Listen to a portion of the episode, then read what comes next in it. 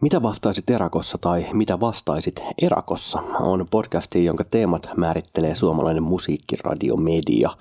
Eli näiden jaksojen runko määrittyy radion artistihaastatteluista poimituista kysymyksistä, johon me sitten tässä podcastissa kerromme oman näkemyksemme.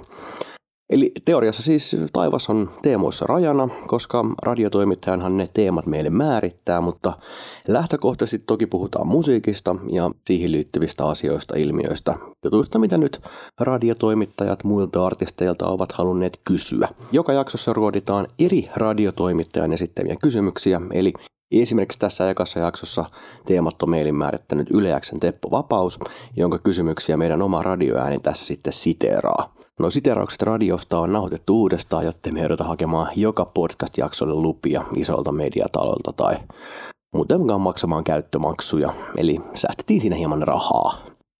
Tämä idea on lähtöisin siltä ajalta, kun itsekin raavasin tuolla radiossa haastateltavana ja mä silloin kouluttaa itseäni niihin tilanteisiin ja mä tein sitten niin, että kuuntelin radiosta muiden artistien haastatteluja ja vastasin niihin kysymyksiin. Tuosta on muodostunut mulle monivuotinen tapa, eli teen tänäkin päivänä sitä, kun kuuntelen autossa tai muualla radiota. Ja nyt se sama asia siis tehdään podcast-muodossa. Tämä podcast tulee pyörimään musiikkimaailman, viihdemaailman tämmöisen ympärillä, mutta tarkkailemaan sitä ikään kuin sieltä takaviistosta tämmöisen pienemmän artistin ja koneiston ulkopuolella nykyään olevan DJ-artistin näkökulmasta, joka katselee sitä tietysti niin kuin pitkän historiansa kautta. Eli mä oon itse tehnyt musiikkia 20 vuotta suunnilleen ja ollut aika monissa rooleissa musa-alalla sekä niin kuin artistina, keikkajärkkäjänä, musatoimittajana, levyyhtiössä ollut töissä ja tehnyt niin kuin tämmöistä tosi monesta kulmasta musiikkia, mutta tänä päivänä ja aina kun mä oon yrittänyt mennä musiikkialalle töihin, niin mä oon jossain määrin ahdistunut siitä ajatuksesta, että nyt olemmekin kaupallisessa ympäristössä, jossa musiikista pitäisi tehdä fyffeä. Ja se on se haastava kulma, mihin varmasti moni niin kuin artisti jossain kohtaa törmää tai musiikista innostunut ihminen törmää. Ja tässä podcastissa me tullaan käsittelemään tätä aihetta ikään kuin sieltä kulmasta. Ei niin, etteikö meillä olisi niin kuin näkemystä siihen kaupalliseenkin puoleen, mutta pureudumme kuitenkin tähän niin kuin ikään kuin puoliharrastaja näkökulmaan tästä musiikista. Äänessä tulee olemaan allekirjoittanut, eli Ailamon Niko, joka tosissaan toimii myös Erakossa nimellä artistina, ja me tullaan tekemään näitä täältä tien päältä keikoilta, jossa mulla tänä kesänä on mukana Pekkasen Matti, tervetuloa. Kiitti, morjesta vaan. Ja Matti on siis äh, mulla kitaristina tässä, mutta Matti on soittanut noin jokaista bändi-instrumenttia useammassa eri yhtyössä. Sulla on tälläkin hetkellä niitä kuinka montaa yhtyettä? Olisiko niitä viisi aktiivista tällä hetkellä? Suunnilleen viisi ja itsekin koitin niitä tuossa laskea. Matilainen vaihtuu aika tiuhaa. Matilla on hyvin samantyylinen tausta kuin mulla. Ollaan soitettu joskuskin samassa niin kuin punkkibändissäkin, mutta että Matti soittaa hyvin erityylisissä ja kokoisissa kokoonpanoissa niin kuin erittäin, erittäin UGsta myös tämmöiseen, niin kuin, että olet käynyt jopa ulkomailla festivaalikeikoilla ja sulla on niin kuin silleen näkökulmaa tähän soittajan arkeen aika hyvin. Joo, kyllä sitä on muodostunut tässä vuosien varrella. No otetaan oikeastaan niin kuin tähän aiheeseen liittyen tämä eka tämmöinen niin kuin haastattelukysymys täältä paikallisesta radiosta. Tässä, tässä jaksossa meillä on haastattelijana, jonka kysymyksiin me vastataan, niin Teppo Vapaus Yleäkseltä, joka pitää siellä semmoista rokin ajankohtaisohjelmaa ja on mullekin itse asiassa tuttu hahmo jo tuolta 2000-luvun alkupuolelta, kun soitettiin silloin aikoinaan samoilla keikoilla. Otetaan tästä Tepolta yksi kysymys. Kuvittele nyt itse siihen autoon ja kuuntelet radiota ja sitten Teppo kysyy tämän kysymyksen ja sitten me ikään kuin aletaan itse vastaamaan tähän samaan kysymykseen. Ja korostetaan, että nämä kysymykset on meidän oman radioäänen toimesta uudelleen äänetettyjä. Mä oon jutellut täällä monen vieran kanssa siitä teemasta, että miksi sitä ihminen sitoutuu musiikkiin ja esiintymiseen koko elämäkseen, vaikka se vaatii aika kovan veron. Että se on henkisesti ja fyysisesti poikkeuksellisen kuluttava duuni. Niin tota, pystyt sä jotenkin avaamaan tai analysoimaan sitä, että mikä sen elinikäisen niin voimakkaan kokonaisvaltaisen tähän musiikkiin ja keikkailun sitoutumisen taustalla voisi olla? Tämähän oli helppo. No kerro ihmeessä. Mä sanoisin, että tämä on itse asiassa myös kysymys, mitä mä oon joskus joutunut ennenkin vastaamaan ja siinä mielessä myös, että siinä mielessä mä oon täsmälleen samaa mieltä, että se on kuluttavaa homma siis, että jossakin lattialla nukutaan, painetaan 500 kilsaa päivässä, soitetaan keikka ja sama rumba jatkuu pari viikkoa. Niin Alkoholia. Alkoholia, darra, väsyttää, ei oikein syö hyviä, on aivan niin kuin ei ehkä parhaassa mahdollisessa vedossa, mutta sitten, että minkä takia ihminen laittaa itsensä tämmöiseen tilanteeseen, niin mä en osaa kyllä sanoa mitään muuta kuin, että se hetki, kun sit se keikka lähtee liikkeelle, se on, se on sillä, omalla tavalla sille maagista, se on vaikea selittää paremmin, mutta että se on ainakin itselleni tuonut semmoisia kokemuksia, että mitä ei muualta voi saada niin kovia kiksejä ja arrani rushia, että hyppäät vaikka stagelle. Se, se on uniikki tilanne ja se on sille omalla tavalla koukuttavaa, että se on tosi siisti fiilis ja sen keikan jälkeen, kun mennään takahuoneeseen, hei vitsit, hyvä jätkä, että oli hauskaa, niin se on semmoinen, että pelkällä sillä jälkihöyryllä jaksaa taas istua siinä autossa, kun sä, sä koko ajan tiedät, mitä on luvassa. Sä tiedät, että tässä on palkkio ja se on se keikka. Ja se on niin siistiä, että se jaksaa tehdä. Ainakin mun Joo. kulmasta se on näin. Toi on varmasti se niin yksi, yksi kulma, minkä itsekin toisin esiin. Sitten tietysti tämä yleinen, mikä usein nousee esiin, ja meidänkin tässä keskustelussa on jo noussut esiin, että siis ethän sä tällaisia muistoja saa mistään mm. muusta. Siis vaikka asetelma voi olla ikään kuin hankala monella tapaa, kuluttava ja raskas ja väsyttää ja muuta, mutta se tavallaan se nauru ja läppiä ja niiden niin kuin huvittavien tilanteiden määrä on sellainen, että sä et niin kuin, mä, mä katson vieläkin sitä yhtä erakossa keikkareissuvideota sieltä jostain alahärmästä, missä kaveri ajaa jenkkiä autolla siihen meidän viereen ja huutaa, että painukaa vittuun viitun köyhät tai jotain tämän tyylistä. se, se, se, on varmaan tänäkin päivänä varmaan niin tyyli suosituin Eerakossa video, mitä on olemassa, ja jengi tykkäilee vieläkin sitä varmaan paikalliset käyvän väliin röhöttämässä sille siellä, koska siis eihän tuollaisia tilanteita, niin et sä niinku himas istumalla tai niinku mitään niinku sellaista siinä lähiympyrässä sitä perusjuttua tekemällä, niin et sä ajaudu noihin tilanteisiin. Tämä on kyllä toinen erittäin hyvä pointti, että ei ainoastaan vaan se keikka, vaan myös se, ja tämä pätee mun mielestä hyvin niin kuin bändikuviossa varsinkin. Mä otan esimerkkinä viime Euroopan kiertueelta pari pari-kolme kuukautta sitten, kun oltiin. Se oltiin sen saksalaisen bändin kanssa. Ei niitä oltu tunnettu tai nähty koskaan ikinä niitä tyyppejä, mutta meillä oli esimerkiksi yksi, meitä oli paketti, joita se oli kuusi saksalaista ja puolet meidän bändistä, me kaksi suomalaista. Sitten yksi ajo oli semmoinen puolitoista tuhatta kilsaa siinä päivässä, niin semmoiset, niin kuin, kun sä oot vaan sen viikon siellä ja sä kiskaset tämmöisen puolitoista tuhatta, mikä on täysin niin kuin hajottavaa fyysisesti ja henkisesti, mutta ne jutut, se, niin kuin, se hitsaa yhteen ihan eri tavalla, että kun että olet moi moi mikä meno ja sitten mennään omille teille, vaan kun sä oot istunut siinä autossa, te olette tehnyt sen yhdessä, te olette kokenut, teillä tulee semmoisia inside läpi, missä ei mitään järkeä, mutta ne naurattaa vaan ihan kauheasti. Ja just tällaisia kokemuksia ei sitten tule helposti. Että se niin kuin, omalla tavallaan tämä on vähän ehkä hölmön vertaus, koska ei se niin kauheita mutta niin kuin, jos ajatellaan, että on samalla niin kuin analoginen vertaustilanne kuitenkin niin kuin jengi jossakin sodassa tulee parhaita niin se hitsaa niitä yhteen. Ei tämä nyt mitään sotaa ole, mutta niin kuin, tässä kumminkin joutuu tietyn duunin tekemään ja se yhdistää. Ja teillä on semmoiset muistot, mitä todennäköisesti muistatte loppuelämänne, niin te voitte aina jakaa ne tietyt asiat, jotka ei katoa, niin ne on tosi arvokkaita. Kyllä, ja oikeastaan mulle tulee vielä kolmas juttu mieleen, mikä on varmaan se, mikä tässä pitäisi todennäköisesti ensimmäisenä mainita, mutta ei jostain syystä mainita, että, että koko jutun taustallahan on niinku musiikki. Niin, että niin, sit, siitähän me kai tässä niinku lähdetään, että miksi, me, miksi tätä tehdään, on siis se niinku ihan puhtaasti se, että haluaa tehdä sitä musiikkia ja siihen musiikin, musiikin juttuun nyt aika olennaisena kuitenkin kuuluu se, että sitä sitten käydään esittämässä ihmisille, ainakin niinku tietyssä mitkaussa. Toki on sitten näitä niinku Levi and the Leavings tyylisiä juttuja, missä vaan tehdään sitä musiikkia. Ja tämä on tavallaan itse asiassa yksi semmoinen mielenkiintoinen niin kuin, ajatus tai juttu, mitä tässä on viime aikoina paljon miettinyt, kun on tosi vähän soittanut keikkoja verrattuna aiempiin aikoihin.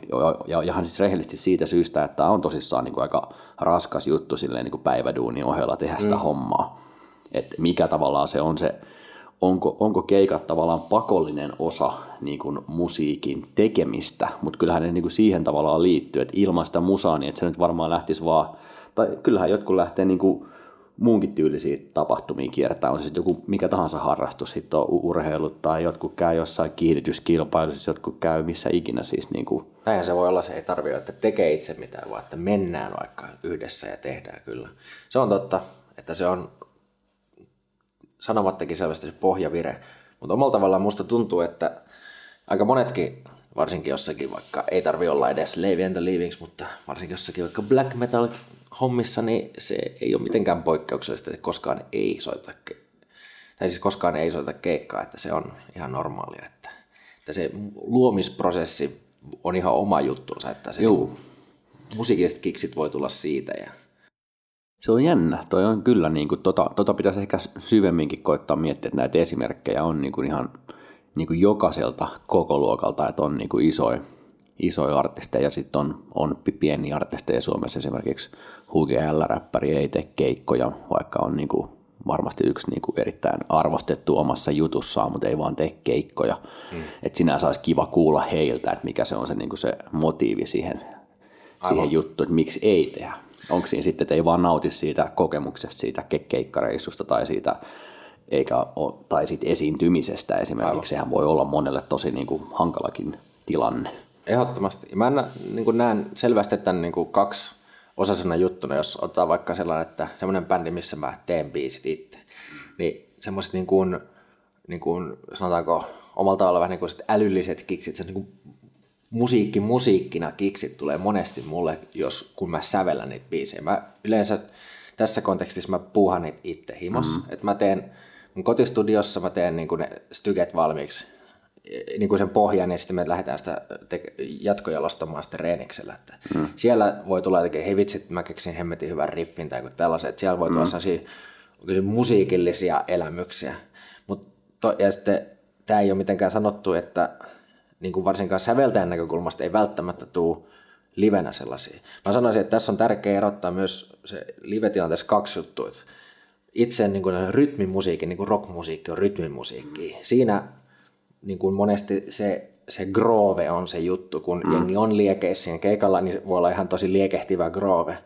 Mutta ehkä yleensä mulla tulee sellaisia fiiliksiä ehkä kuin enemmän sellaisia musiikillisia, että tämä sointuvaihto on briljantti tai että kauniit mm. harmoniat. Että Kyllä. Monesti se perustuu siihen rytmiin ja tämä ei ole mitenkään sanottu esimerkiksi konemusa hommissa, että Aivan. Se, kun se on sama. Aivan, eli sun pitäisi periaatteessa nauttia ihan siitä ympäristöstä sellaisena, että va- niin. varmaan käydä siellä muutenkin vapaaehtoisesti niin kuin Aivan. Ja jos, siellä ihan vaan. Ja jos se ei ole sun juttu, niin sitten se helpommin jää pois. Niin, että sä teet vaan sit sitä musaa, mikä on sulle erilaisessa ympäristössä sulle tärkeää, että sä niin kuin nautit sen kuuntelusta. Ja... Niin kuin tulee klassinen säveltää mieleen, ne saa niin kuin se älyllisen kiksit siitä, kun ne tekee sen biisin. Ne kirjoittaa se yksi himas ja se esitys on toinen juttu, että ne on silleen eroteltuja. Kyllä. Tämä on monta näkökulmaa tähän asiaan. Kyllä, kyllä. No palatakseni itse asiassa tuohon aiheeseen, minkä toit tuossa tota, esiin, eli se musiikin tekeminen. Jos lähdetään siitä asiasta, että on tämä esittäminen ja sitten on tekeminen ja nehän kannattaa, niin kuin, niin kuin tässä huomattiin, niin kannattaa jossain määrin erottaa toisistaan. Niissä on vähän eri lainalaisuuksia ja sä voit myöskin tehdä vaan jompaa kumpaa. Onhan näitä kavereita, jotka käy vaan soittamassa keikkoja muiden bändeissä ja eivät ole ikinä tehnyt yhtään biisiä itse. Niitä mm, on. Niitä on paljon. Ja. Sitten jos mennään ihan siihen musan tekemiseen, niin otetaan siihen liittyen yksi tota, kysymys täältä radiosta. Eli jälleen kerran seuraavaksi äänessä meidän oma versiomme Yleäksen Teppo Vapaudesta. Sitten biisien kirjoittamisesta ja luovasta duunista, niin missä suhteessa sä luotat luovassa työssä tähän romanttiseen ajatukseen inspiraatiosta, joka vaan paukahtaa päälle jostain ja missä suhteessa taas raakaan duuniin? Käytät sä näitä ikään kuin kimpassa vai oot sä jommankumman koulukunnan kaveri? Tämähän on tämä klassinen ikään kuin ajattelu ikään kuin siitä, että syntyykö musa vai tehdäänkö musiikkia. Varsinkin kun nyt peilataan tähän niin nykymusaan, mitä paljon. Mulla on itsellä tästä niin kuin vahva kokemus tämän Erakossa homman kautta, että mä, oon, mä oon niin kuin vahvasti tämmöinen inspiraatiomusiikin tekijä. Mä teen vain ja ainoastaan inspiraatiolla musaa käytännössä, koska mulle syntyy se jossain niin kuin oudoissa hetkissä. Toki siinä on niin kuin ajatusta myös tekemisestä sen takia, että kyllä mä haluan tehdä musaa, mutta se vaatii mulla jonkun inspiraation, että mä alan tekemään musaa, kun sitten taas kun meni ikään kuin alalle, meni isolle levyyhtiölle, missä niin kuin nykyään tehdään paljon näitä biisileirejä ja tämmöistä niin kuin halutaan tehdä tietynlaista kappaletta, että lähdetään niin kuin paikkaan X, että nyt tehdään kappale. Eli se on niin kuin hyvin, hyvin erityylinen se niin kuin ajatusmaailma siinä, että kappale syntyy vai kappale tehdään. Mitä mm-hmm. ajatuksia sulla on tästä aiheesta? Tämä on tosi hyvä ja vaikea kysymys, koska juuri tällä hetkellä meikähän on elämäni pahimmassa writer's block-tilanteessa, että ja tämä koko writer's blockhan nyt taitaa viitata siihen, että on enemmän inspiraatiopohjainen hahmo, koska jos sä oot sellainen duunityyppi, niin tämä ei ehkä tapahdu niin helposti tänne writer's block, että jos rutinoituu tekemään tietyllä tavalla, että siinä mielessä mä ehdottomasti kuulun tähän inspiraatioleiriin, että saan idean ja sitten tämä pitää tallentaa tai niin kuin tuoda esiin. Mutta omalla tavalla mä vähän toivoisin ja tiedän sitä harrastana, että välillä kun vaikka alkaa tekemään levyä, kun vielä on tämmöistä albumirock-musiikkia, niin mm. kun on tehnyt inspiraation kourissa muutaman kappaleen ja sitten ne kuulostaa hyvältä ja tästä pitää saada levy, niin sitten jossakin vaiheessa myös pitää tehdä ne loput biisit. Loputtomiin sitä ei voi jäädä odottelemaan, että sitten monesti, koska musta myös tuntuu, että inspiraatio pystyy myös sille omalla tavalla luomaan, että mm. niin kuin menee semmoiseen tilanteeseen. Monestihan se tulee, että yrittää luoda tyhjää aikaa ja ottaa kitaran käteen ja sitten niin kuin luo semmoisen hedelmällisen maaperän, että vähän kokeilee. Että, mut toi, toi tavallaan linkittyy jo siihen viisi, viisille eri ajatukseen. Niitähän on nykyään semmoisia, että ne on niin yli viikonloppuksi mennään johonkin mökille mm. ja laitetaan jengi sinne, että tuossa on niin soittimia ja tällaista, mm. että niin kuin no, ikään kuin ei painetta, niin. mutta vähän olisi paine saada se biisi sitten sunnuntaina tavallaan, siis en mä tiedä, kun en ole ikinä ollut siis semmoisella, mutta voisin kuvitella, että siinä on kuitenkin pieni semmoinen takaraivos, pieni ajatus, että Kyllä. varmaan pitäisi joku biisi tehdä tässä. Niin. Että tietysti niin kuin tässä pitäisi, pitäisi niin kuin kuulla heiltä, miten sen ajattelet, sen, se sen verta tuohon taustaa tuohon kysymykseen, että siinä oli haastattelussa Pyhimys, joka, joka tietysti on niin kuin te, tosi tuottelias artisti ja tekee niin kuin aika ihan, ihan selvästi, kun sä kuuntelet, niin tekee vähän niin kuin molempia noita musia, että sillä on niin kuin eri artisti minät sille vähän niin kuin sille inspiraatio fiilisteli yeah. äijälle. Ja sitten silloin niin semmoinen tosi kaupallinen Teflonit, semmoinen, mikä tekee niin kuin hyvin täsmähittiä, semmoista, niin kuin, että nyt on täsmä mietitty kappale, Juhannussima. Aivan. Niin. Mulle tuli itse asiassa ihan sama biisin nimi jo mieleen tuossa tänä keväänä. Mä eihin googlettaa jo sen, että kukaan ei ole tehnyt sitä. Ja nyt, te, tota, nyt se julkaistiin tänä juhannuksena. No että niin. silleen, oli aika odotettu, että joku tässä ajassa sen tekee, että ne on niin kuin hyvin erityinen ajattelutapa tehdä niin kuin tollasia puhtaasti johonkin tiettyyn, että tämmöinen biisi puuttuu, tämmöinen pitäisi olla, että se sopii, varsinkin tämä nykysuoratoistoaika, kun se on niin kuin sellaista, että pitää olla biisi niin kuin perjantai nousu ja pitää olla juhannukselle, pitää olla joulumusat ja pitää olla niin kaikkiin teemoihin. Joka mm. hito hetkeen niin kuin kaljajuontimusat ja mm. varmaan aamupala ja lenkkeilymusat ja niin kuin jokaiseen tähän arkeen pitää olla oma biisinsä, joka on tehty siihen, että juokse kyllä. nyt 120 bpm, mm, että aivan. siinä on hyvä tempo sulle. Kyllä, tämä kyllä aika vahvasti myös linkittyy siihen, että mikä se artistiprofiili on, että jos on tällainen no-name-tyyppi kuin minä, niin ei ole oikeastaan kukaan ei tarvii sulta välttämättä uutta biisiä, niin sitten ei ole, jos nyt ei ole sille, että studio varattu, pitäisi tehdä yksi biisi, niin se siinä mielessä ei ole ehkä tämmöistä samanlaista pakkoa olla, niin voi enemmän luottaa siihen inspiraatioon, mutta mä näen helposti, että tämmöisessä tilanteessa, jossa vaikka aloitatkin inspiraatioartistina, sitten se nousee, niin sitten sun on opittava jossakin vaiheessa kumminkin niin kuin produce the results kuitenkin, että, Kyllä. että ei voi Ennen vanhaa ehkä pysty, tulee mieleen joku Bruce Springsteen 78. Se oli tehnyt maailman suurimman hittilevynsä ja sitten vetäytyi neljäksi vuodeksi mökkiin tekemään 75, josta tuli sitten neljän vuoden päästä kahdeksan raidan levy, että se ei ole ehkä nykyään ihan niin, että levyyhtiöt ei kattelisi. En Joo. tiedä, mutta... Mulla on, mulla on niin tuohon jotenkin tosi, silleen toi herättää mussa suuria tunteita tämä koko keskustelu, kun mä muistelen sitä aikaa, kun siellä oli tavallaan siinä koneistossa, että kyllähän se niin kuin muuttaa täysin sen sun, niin kuin muutti munkin sitä biisinteko mm. jotkut ajatusmallia ja sitä kun sä oot siellä, niin kuin, että sulla on niin kuin ikään kuin taustalta tulee joku paine, että nyt täytyisi tehdä niin kuin Aivan. hyviä biisejä tai täytyisi saada joku radiobiisi tai jotain tämmöisiä, Kyllä. että sä ajattelet semmoista. Ja itse asiassa hauskaa, että tämä meni, meni tähän aiheeseen, koska me ollaan tavallaan jo vastattu vähän seuraaviin kysymyksiin, mutta kuunnellaan silti tähän väliin seuraava kysymys ja jatketaan samasta aiheesta, että tämä menee jollain tapaa loogisesti, että me nyt vastattiin jo Tepon tietysti tavalla seuraaviin kysymyksiin, mutta vastataan nyt ihan tälleen konkreettisestikin tästä. Millaisia sulle on nämä julkaisupäivät sitten? Meneekö ihan rutiinilla vai ootko romuna?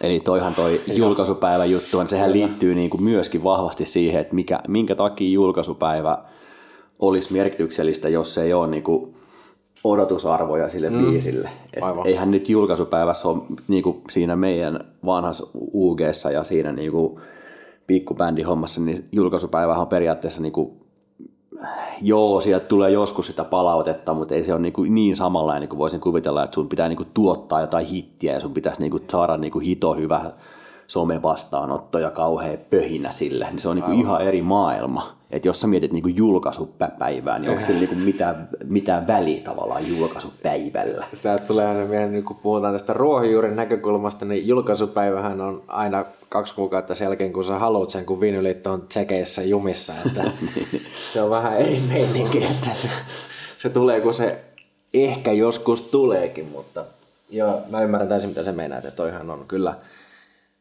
oikeasti tärkeä. Ja tästä syystä se ei ole mikään edes niin kuin, pelkkä tällainen, niin kuin, että tuntuupa siltä, vaan että toisen levyn kiroushan on nimenomaan se, että sä voit sitä ekaa levyä tehdä sun makuhuoneessa vaikka kymmenen vuotta, odottaa ne parhaat inspiraatiot tehdä tällaiset tyket, levy lähtee nousuun, sitten levyyhtiö sanoo, että no niin, sitten olisikin toisen paikka pikkuhiljaa ja Kyllä. sitten se pitää vaan puskea. Juh. Ja sitten tämä nimenomaan tämä inspiraatio vai duuni, niin se ei ole helppoa. Et, et kun tässäkin näissä kysymyksissä on tavallaan hyvä antaa se konteksti siihen, että mistä siinä, miksi tuommoista joku, joku Teppo Vapaas kysyy, niin tuossa oli haastattelussa Leo-niminen artisti, joka on niin kuin aika tuore artisti, jolla on ollut jonkun verran niin kuin nostetta ja hypeä erinäisillä hyvillä Emma Gaala performansseilla ja muilla tämmöisillä, niin totta kai se muuttaa niin kuin vastaa hän niin tai ei, niin mä voin kertoa, että se muuttaa varmasti hänen tilannettaan, kun nyt sulla on niin kuin vähän tämmöistä nostetta tässä, nyt sun naama näkyy jossain, niin todellakin sä ajattelet, että nyt täytyisi tehdä muuten oikeasti hyvästyke. Eihän kukaan sano sitä noin. Ei niin, Totta helvetissä sä ajattelet. Se on täysin selvää kaikille. Että niin kuin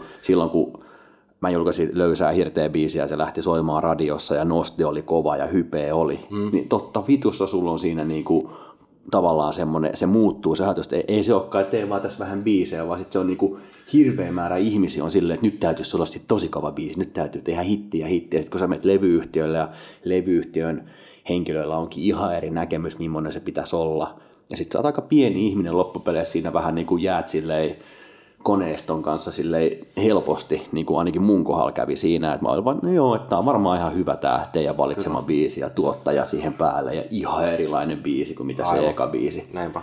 Niin sehän on niin kuin, väistämättä syntyy painetta siinä, kun siihen tulee kaupallinen näkökulma. Niin, ja eikä, kyllä, siis ehdottomasti pitää paikkansa, eikä vain ainoastaan se, koska siis mä uskon, että tämä on niin yleisinhimillinen piirre niin kuin muutenkin. Tästä esimerkkinä minähän järjestän, ainakin järjestin aivan legendaarisia kotibileitä aikanansa ja pidin yhdet tuparit ja siellä sitä kaikki tituleerat, tämä on parhaat bileet, missä on ikinä ollut ja niin kuin aivan huikeeta ja sata per sata ja hienoa ja milloin on seuraavat, niin tämä on ihan sama tilanne. Siis ei ainoastaan se, että tässä on rahaa tai sellaista kyse. Pelkästään se, että suuri osa ihmiset, kun ne on kerran niin kuin tehnyt joku hyvä, niin se on hirveä kynnys sitten tehdä niin kuin oli, tässä ei ole niin mitään niin paineita, ne ihmiset ei on mun kavereet silti sen jälkeen, eikä, niin kuin, eikä mitään. Mutta silti on sille, että vitsit, nyt kyllä niin kuin pitää vaan niin kuin täyttää nämä standardit, mitkä on vedetty itsellensä. Tämä on inhimillinen piirre. Sä haluat pitää sen tasoa. Tämä linkittyy myös niinku siihen tällaiseen aallonharja, aallonpohjaa ajatteluun, että jos sä elät vaan niinku keskitietä, niin sulla on aika helppoa sinänsä, että se on niinku, mm. ei ole hirveän kovaa niinku no, nostetta eikä hirveän mm. kovaa, niinku, ei mene hirveän hyvin eikä mene hirveän paskasti. Mm. Että se on niinku tavallaan turvallinen vetää siinä keskellä. Mm. Mutta sitten kun sä käyt yhden kerran siellä huipulla, niin et tavallaan välttämättä mikä ei tunnukaan hetken aikaa miltään. Mm. Että sun tavallaan pitää käydä pohjalla, jotta sä taas niinku voit tuntea sen nousun hyvyyden. Aivan. Jos sä vedät vaan keskiviivaa, niin se ei ole läheskään niin siinä kuin missä tahansa. Että et tavallaan niinku just toi juttu. Mm. Että sun täytyy luoda elämässä kuitenkin tilanteita, että sulla tulee niinku huonoa fiilistä, jotta voi tulla hyvää fiilistä. Aivan. Ja tässä julkisessa ammatissa, niin kuin muusikon ammatissa, pitää tehdä sitten ei-julkisuudessa, kun on näitä aallonpohjia ja sitten yhtäkkiä ollakin taas huipulla uuden styken kanssa. Että Kyllä, kyllä. Ja aika muista. otetaan tuohon yksi jatkokysymys täältä radion puolelta. Mikä siinä sitten jännittää niin paljon, kun on, duuni on tavallaan jo tehty ja sä voit päästää vekeen, että sä et voi vaikuttaa siihen enää. Onko se vastaanotto, mikä siinä sitten suoranaisesti jännittää vai mikä? Niin, eli tässä on että ihan sama, sama hommaa, mutta siis miten sä itse ajattelet niin kuin musan vastaanotosta, että mikä sen merkitys on oikeastaan edes niin kuin te- tekijälle? Mikä, mi- minkä takia vastaanotolla on merkitystä? Koska jokuhan voi aina sanoa, että mä teen vaan musaa itselleni. Siis näitähän Niin, on näitä totta kai. tyyppejä. Mä teen vaan musaa, että ei silloin niin väliä, mitä Mä itse tyytyväinen, se siitä. Niin. Mutta mä sanoisin, että ihan vetoisin vaan ihan yleisen inhimillisyyteen, että kun sä jotakin teet, ja varsinkin kun sä teet jotakin julkisesti, Kyllä. niin kyllähän sä nyt haluat, että ihmiset tykkää siitä. Että, tai siis ihan pääsääntöisesti, ihan perus maalaisjärjellä sä vaan haluat, että jengi, et sä tee mitään julkisesti sillä, jos sä että kaikki vihaa tätä. Niin kuin, et sä kulje tosi kummallisissa vaatteissa tai siis jotenkin tyhmästi vaikka edes kadulla, koska niinkin pienet asiat vaikuttaa, että sä ajattelet, että mitäköhän muut kelaa jostakin ihan miniasioista. Mm. Ja tämä ei ole miniasia, tämä on niin kuin sun elämän keskiössä, jos oot muusikko, niin sä tuhat kertaa enemmän vielä otat tämän huomioon, niin totta kai sillä on merkitystä. Ja toinen asia, mihin mä haluaisin sanoa, tos, niin kuin ottaa kiinni tuossa kysymyksessä, että kun duuni on tehty, se on julkaisu, mitä mä en äsken itse asiassa ajatellutkaan siinä julkaisupäivässä, niin varsinkin, siis mä sanoisin, että ka- kaikilla artisteilla, ja varsinkin jos itse osallistuu vähän tähän tuotantopuoleen, niin duuni on tehty, ei se koskaan ole tehty. Sä voit hioa sitä loputtomiin, sun pitää joskus vaan päättää, että on valmis. Et tämä ei ole niinku sadan metrin juoksu, jos on maaliviiva ja se on yksiselitteinen, vaan se, että pitäisikö mun vähän fiksata tätä, pitäisikö toi sana vaihtaa, olisiko tos vähän tollasta, näitä voi hioa loputtomiin, sun pitää tehdä se päätös ja sun pitää ostaa luopua siitä, että tämä on nyt valmis ja se on ihan oma taito itsessänsä. Toi on muuten erittäin mielenkiintoinen keskustelu, koska mähän olen, mä oon nykyään siis sellainen, että mä lu- lu- luovun helpolla, että mä oon päässyt siitä, että pitää hioa niin kuin loppuun asti, koska mä ajattelen, että parempi vaan niin kuin, mä silleen, niin kuin, että julkaistaan vaan ja ja niin kuin, että mennään eteenpäin siinä hommassa, mm, että ne kyllä. biisitkin jää vanhaksi. Mä tiedän monta, tiedän itse asiassa sunkin julkaisemattomia biisejä, mitkä oli ihan vitu hyviä sillä hetkellä. Kyllä. Ja sitten ne jää julkaisematta. Niin. Ja muakin niin kuin korpee tällä hetkellä, että mun mielestä sun parasta biisi ei ole julkaistu. Aivan. Että se olisi pitänyt silloin vaan julkaista. Sä ihan että, oikeassa siinä, että se, tossa se niinku, oot, tähän vanha klassikko sanonta, että paras on hyvä vihollinen. Että, Totta. mutta tämä tää ehdottomasti on asia, mikä pitää oppia, koska ainakin mä huomaan, että tämä ei ole kauhean helppoa edes itsellekään. Ja sitten varsinkin tuotantopuolella, niin sitä niin kuin pikku finetunettamisen määrää on, on loputtomasti. Sä voit fiksata vähän sitä soundia. Jossakin vaiheessa se ei enää vaikuta tähän toikin tämä klassinen sanonta, että ei vaikuta levyn myyntiin. Se on se raja. Ja sitten jossakin vaiheessa sun pitää vaan antaa olla. Et tässä perfektionismi on, on kyllä niin kuin sun vastustaja. Onko toi muuten klassinen sanonta toi? Se on, on siis, Siis onko toi niinku ihan, koska mä tiedän, että meidän kaveripiirissä toi on niinku tyyli joka päivä käytössä, että ei vaikuta levymyyntiin. Mä käytän sitä mun normielämässä niinku siinä, että, mutta et se on niinku joku ihan universal. Ei se varmaan, se, se hyvä, hyvä, ei kun paras on hyvä vihollinen on universal, mutta ei vaikuta levyn myyntiin. Eihän mä oon kuullut kuin se Antilta joskus, Niin, niin, että kyllä, kyllä. en mä tiedäkään, että kukaan muusta, mutta nyt rakkaat kuuntelijat, te voitte alkaa levittää tätä ilosanomaa. Se on, se on hyvä standardi, se topii kaikkiin elämään. Niin, se, se, se, se toimii ihan niinku vaan siihen, että niinku, onko sitä, onko sitä suolaa nyt tarpeeksi siinä ruuassa, niin niin sä voit niin kuin aina jossain kohtaa olla silleen, että ei se nyt loppupeleissä vaikuta siihen levymyyntiin tai ruoan menekkiin, että onko se Kyllä. ihan niin kuin... Tämä, tämä niin kuin viimeistely ja letting it go on universaali taito ja se on helpommin sanottu kuin tehty, varsinkin kun tekee jotakin, joka on tosi lähellä sydäntä. Kyllä, kyllä. Palatakseni tähän Teppo Vapauden haastatteluun, niin me tuossa sivuttiin jo vähän niin kuin tätä, tätä teemaa, että miten tämä sitten tämä paine, paine oikeasti kuuluu siinä itse, itse hommassa, eli Teppo kysyy tämmöistä. Vaikuttaako paine, mitä olet tuonut tässä haastattelussa esille, kun kirjoitat sitä biisiä? Pääseekö se tunkeutumaan?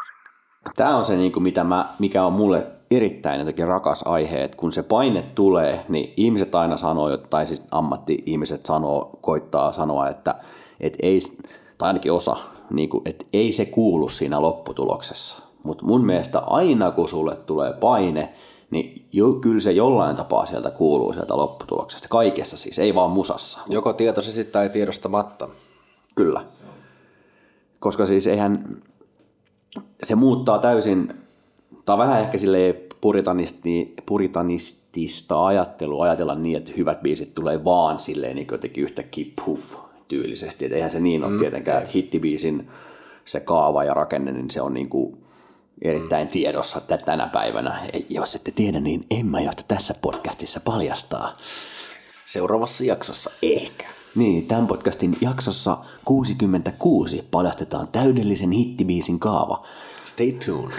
mutta tota, mutta et onhan se niinku, että on jo olemassa se hittibiisin kaava ja sä voit tehdä niinku semmosia biisejä, mutta se kuuluu kyllä jollain tapaa mun mielestä musiikista, että millä, millä missä tilassa, mihin tarpeeseen se on tehty. Että sellaiset niinku mega onnistuneet, universaalisti läpimenevät biisit, nehän vai tuntuu jotenkin olevan semmoisia niinku hetken lauluja ikään kuin. Mm. Että ne on vaan tullut aidossa ihmismielen hetkessä, joka on niinku jokaiselle meille tulee joskus, sitten sä kirjoitat sen siihen paperille ja siihen joku sävel sulla päässä ja sitten se on yhtäkkiä ihan niinku törkyisen hyvä.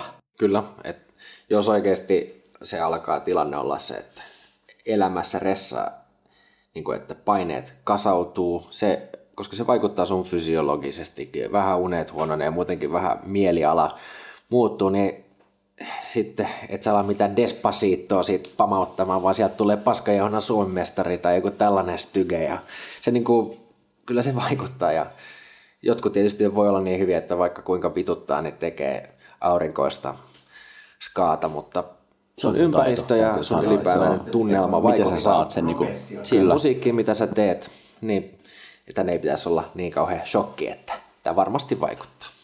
Kyllä, kyllä. No nyt on käsitelty tässä jaksossa, voisi sanoa, että kahta niin kuin pääteemaa, joista toinen on vähän pieni purasu tähän keikkaelämään, niin kuin keikka elämän hienouteen ja, ja huonouteen, ja sitten on käsitelty tätä musiikin tekemistä. Mun mielestä meillä on eka jakso on aika hyvät niin kuin, sisällöt tässä, ja tämän tyylisellä tavaralla ja tämän tyylisellä aiheella tullaan sitten jatkaa tulevissa jaksoissa eri lokaatioista, eli tehdään aina tässä keikkareissujen niin kuin ohessa näitä. Ja aiheethan, me, me ei tavallaan itse valita aiheita, vaan se on ne radioihmiset, jotka kysyy siellä kysymyksiä, jotka todennäköisesti on tämän päivän musassa muillakin mielessä, koska eihän, mehän ei päätetä noita radioihmisten kysymyksiä, mitä ne kysyy tällä hetkellä, joten tämä tavallaan tämän podcastin suunnan määrittelee musamedia, joka tällä hetkellä tekee, tai musaradiomedia, joka tällä hetkellä noita kysymyksiä tekee, ja sitten me vaan osallistutaan siihen meidän hyvin niin kuin omalaisestamme lokerosta, joka on täällä, voisiko sanoa, takavasemmalla ehkäpä jollain tapaa. Kyllä. Toki niin kuin tässä niin kuin, onhan meillä jotain pieniä siteitä, totta kai tähän alaan tunnetaan ihmisiä sieltä täältä, mutta meillä ei ole niin kuin minkäännäköistä sellaista, minkäännäköisiä tällaisia niin kuin suoria siteitä tähän, tähän kyseiseen toimialaan, eli katsomme hyvin niin kuin ulkopuolisen näkökulmasta tätä toimialan isoja teemoja, mitä tässä tapahtuu, ja varmaan myös semmoista tiettyä sukupolvikokemusta siitä, että niin kuin, miten tämä tulee menee, tämä musiikki, musiikkigeimi. Musiikkihan tulee aina elää, se on niin vain yksinkertaisesti tässä voisi sanoa sen, sen asian, mutta miten, niin kuin, millaisia teemoja tässä musiikki, musiikkiasiassa on sitten esiintyjän tai keikkakitaristin tai minkä tahansa niin kuin musiikkialan toimijan näkökulmasta. Ja otetaan siihen kylkeen aina kun keksitään joku sopiva aiheeseen liittyvä vierailija, esimerkiksi joku keikkapaikan henkilö tai artistikollega tai vaikkapa hitto majoituksen tarjoaja tyylisesti, että tämän tyylisiä kulmia tuodaan sitten niin kuin tähän pääteeman ympärille. Ja toivottavasti olette myös jaksossa 66 mukana sitten muutaman vuoden kuluttua, mutta lähdetäänkö ehkä vaikka kuutta jaksoa tekemään? Lähdetään siitä. Ja kiitoksia munkin puolesta ja kuulemiin. Hyvästi.